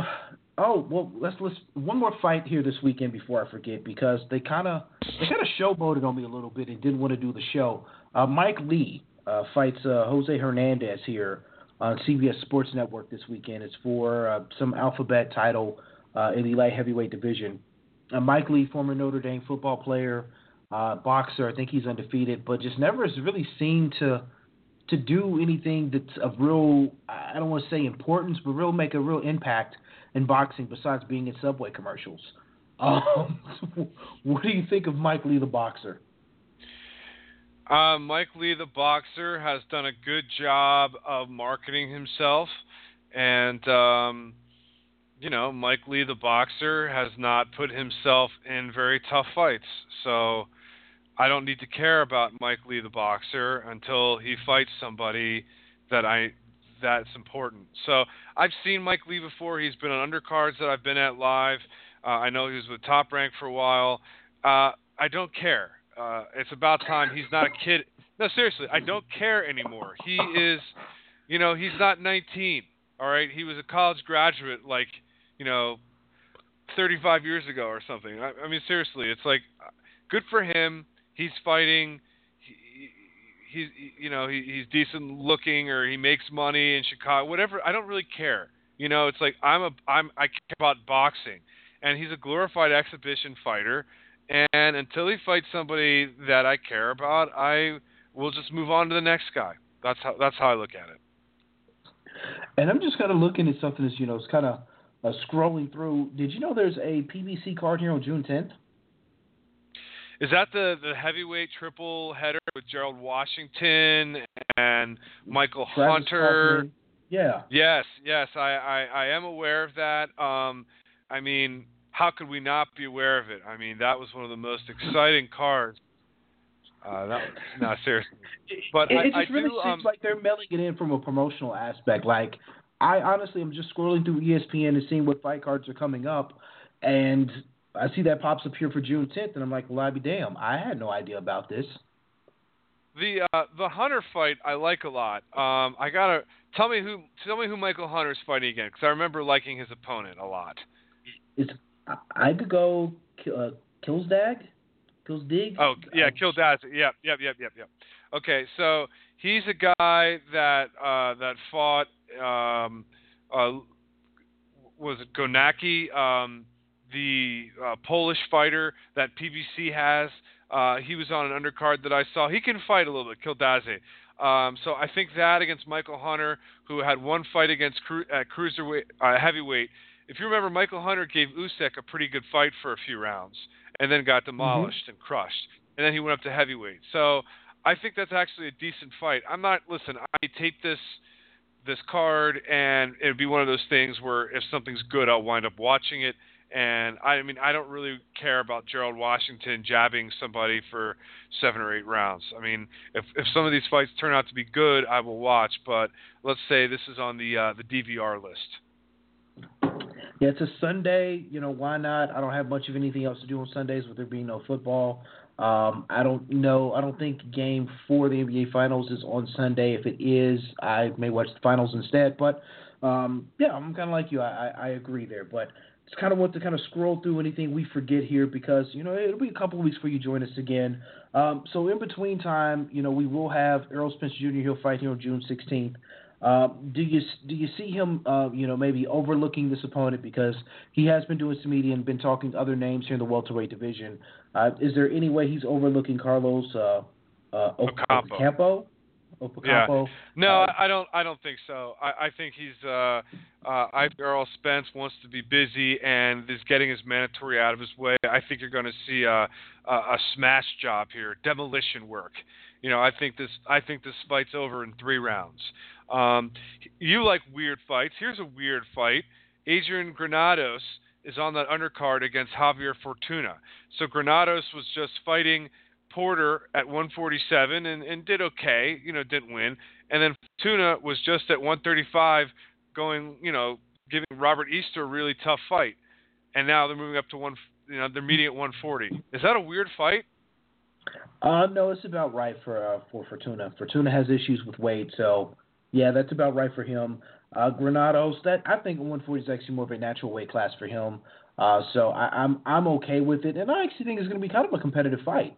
Uh, truth be told, I actually look for it to be pretty decent because you know Styles make fights, and these we know Granados he's a scrapper. I, I don't think anybody who watches him fight, you pay to watch this guy fight, you're never going to get cheated. Uh, this guy goes balls out and gives it his all. Uh, so we'll, I think he'll he'll give Fortuna the all the trouble he can handle.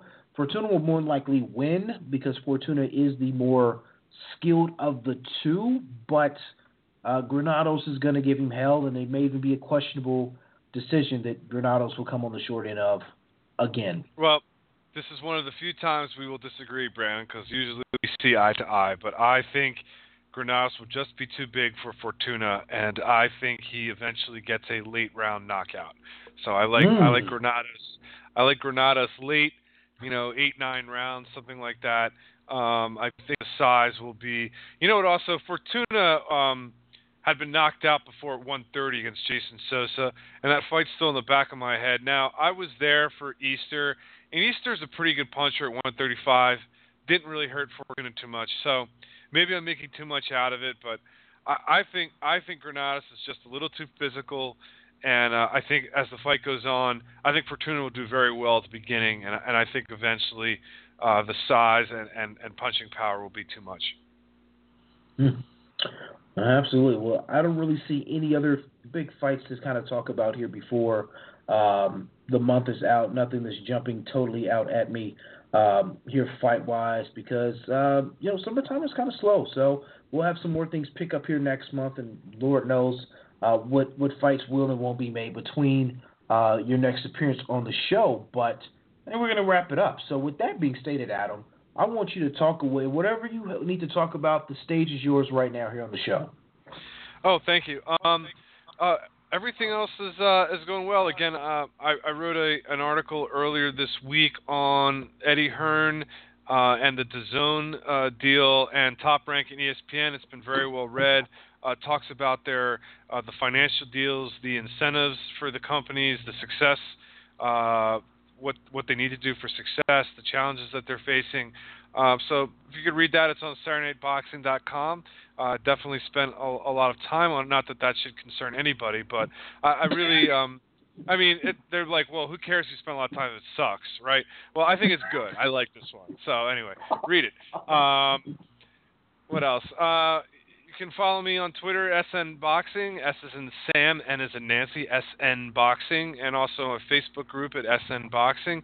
Um, you know, everything else is good. Um, I'm, I think I'm going to go to the uh, the Kovalev Alvarez fight in Atlantic City in August, just because uh, it's about an hour from where I live, and I like fights in Atlantic City. So I don't think this is going to be an amazing card, but you know, it's a live. It's an hour away, right? It's a, you know, and we all like to see live fights. So uh, I think I'm going to go to that in August. But that's the only, you know, big size fight that's on my calendar right now. It's kind of a, a slow summer on the East Coast. Yeah, it's kind of a slow summer period, you know, for boxing. Um, yeah. And I will openly say this. Now, typically, I'm I'm all hyped about you know Mexican Independence Day weekend and being out in Vegas. I, I have the time put off. I have the time allotted uh, there for my day job, so I, I plan on being off. Uh, the problem is, uh, right now, the Vegas hotels are pretty much saying if you're staying anywhere on the strip, no matter how crappy the hotel is along the strip, uh, it's going to cost you at least $900 before the resort fee for a three night stay. So I'm really hoping the fight that does get made September 15th sucks, so the hotel room fees can go down, and I can possibly yeah. go out there to watch a fight live. Because no, I'm not. I'm not giving close to thousand uh, dollars to stay yeah. in a crappy hotel along the strip.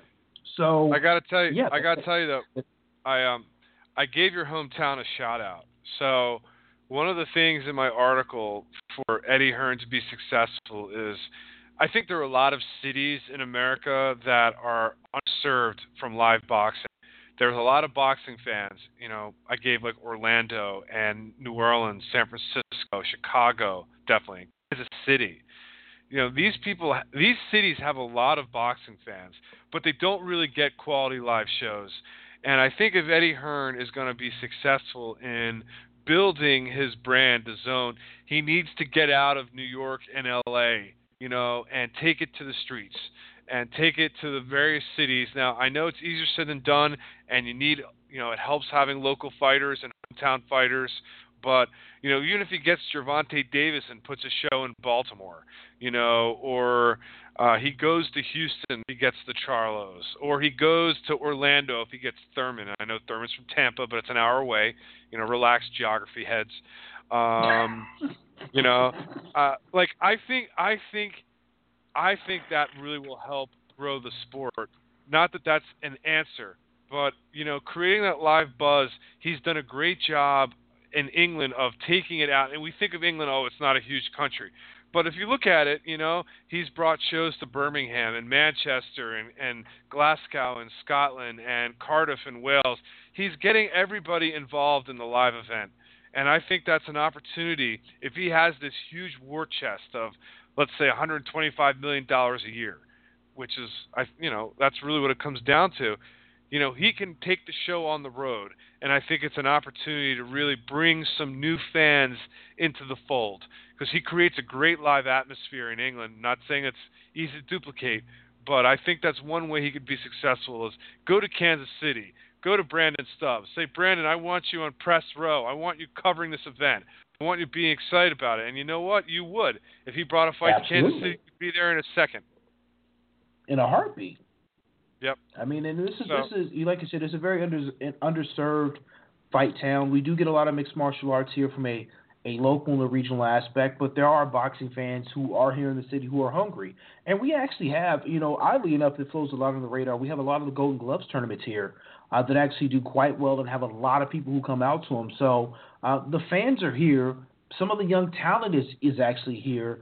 Uh, they just don't have an opportunity to showcase that. So, uh, you know, I, I shout out to anyone who wants to do a local promotion. You know, we had a gentleman on last week who's in uh, doing a cards in Indianapolis from Four Champs uh, working with uh, Lamon Brewster, former uh, heavyweight titleist. Uh, you know, they're doing cards in Indianapolis. They're trying to to build that local buzz, and I think that's what if Hearn wants to be successful, uh, a fight town like Chicago would be perfect to do an American yes. card in because people will come out there regardless of who's fighting. It's a fight town. They're going to go out there to watch the fight. So, totally agree there. Yeah, I my old Facebook page used to have seventy five thousand plus fans uh, boxing fans there, and I'd get all this geographical data about where everybody is. And I got to tell you, Brandon, if you were to draw a circle from an hour from Kansas City going east and west and north and south, there are a ton of boxing fans there. I mean, there are people there that are on my page. I'm saying, like, uh, I can remember the towns, like, you know, Overland Park, Kansas, and uh, you know, some some of the various areas. Um, there were there were a lot of fans in that greater Kansas City area. Absolutely, and I mean, it, we we've seen with what Top Rank did with Terence Crawford in Omaha, it can be done. If you find yeah. a local talent, you can build them there. You don't have to put on huge arena shows. You can do a civic center. You know, there's uh, you know major cities, even uh, middle-sized cities have these arenas that may have you know feet uh, can you know seat ten to fourteen thousand. You don't need to use all the seats, but you can get that place packed to where once you put your equipment in the ring in there, you can still get a full house. So it can be done. It's just you got to do your homework, and I think a lot of the mistakes Hearn is making in regards to bringing you know Matchroom here to the U.S. and doing those cards in New York, he's not doing his homework. He's just saying New York is where I need to be. That's where I'm going to make my big splash, and it's not working. I don't think a lot of his homework's being done in regards to bo- boxing atmosphere and how smart some of the fans are in regards to to these uh, fights that he's attempting to put on. But you know, what do I Right. know? I'm just I just boxing media. Right. I hear you. So anyway, um, as always, thank you um, uh, very much for having me tonight. My next show, I think, will be from my new place. So my my fiance and I are moving next week, so that's very exciting.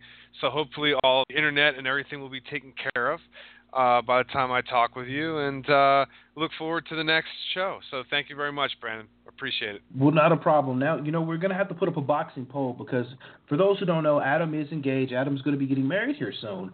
We're to have to put up a boxing poll. Will Adam's takes become washed after he gets married? A.E.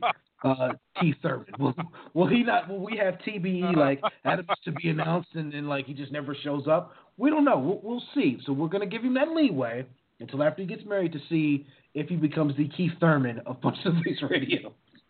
Well played, sir. Well played. who, who's back to training now. I don't know if you've seen that video. Keith Thurman is back to training. I'm optimistic, but I'm not realistic. So we'll see. God, I really, We'll you know, I really like that guy. I really did. Uh, I mean, I still like him as a person, but you know, we, we are here to talk about boxing, not like swell people that you meet. So, I mean, I really liked him in boxing. I mean, it's a shame. I, I really enjoyed watching him. it, it, it's crazy, but we'll see. You never know. You never know what could happen with Keith Thurman going forward. But uh, to all the fans, man, we appreciate you listening here to the show tonight. Again, as always, thank you, Adam. Uh, again, SN Boxing on Twitter, SaturdayNightBoxing.com is the website. Thank you to our guest tonight, Joe DeGuardia of Star Boxing, which is starboxing.com, uh, for all the events that they're putting on. Again, next week we have uh, the schedule. We'll see what happens as regards to what time he'll come on. Joe Smith Jr. Uh, he's making his return here at the end of this month. We'll talk to him. Who else knows will show up on the show? Uh, I have been calling out uh, Mauricio Sulaiman Jr. of the WBC uh, for some of the horrible decisions. Maybe he'll finally take my offer and come on the show. We'll see. So just listen in, folks. Follow me on Twitter, Brandon P2TF. Uh, that is the Twitter handle. I say a lot of crazy stuff, but I love y'all. Love the support for everyone who's been showing love to the show. Uh, until next Wednesday, I want everyone to stay safe, stay blessed, love one another because it's the only way we're going to get through this. I am Brandon Stubbs, and I am out.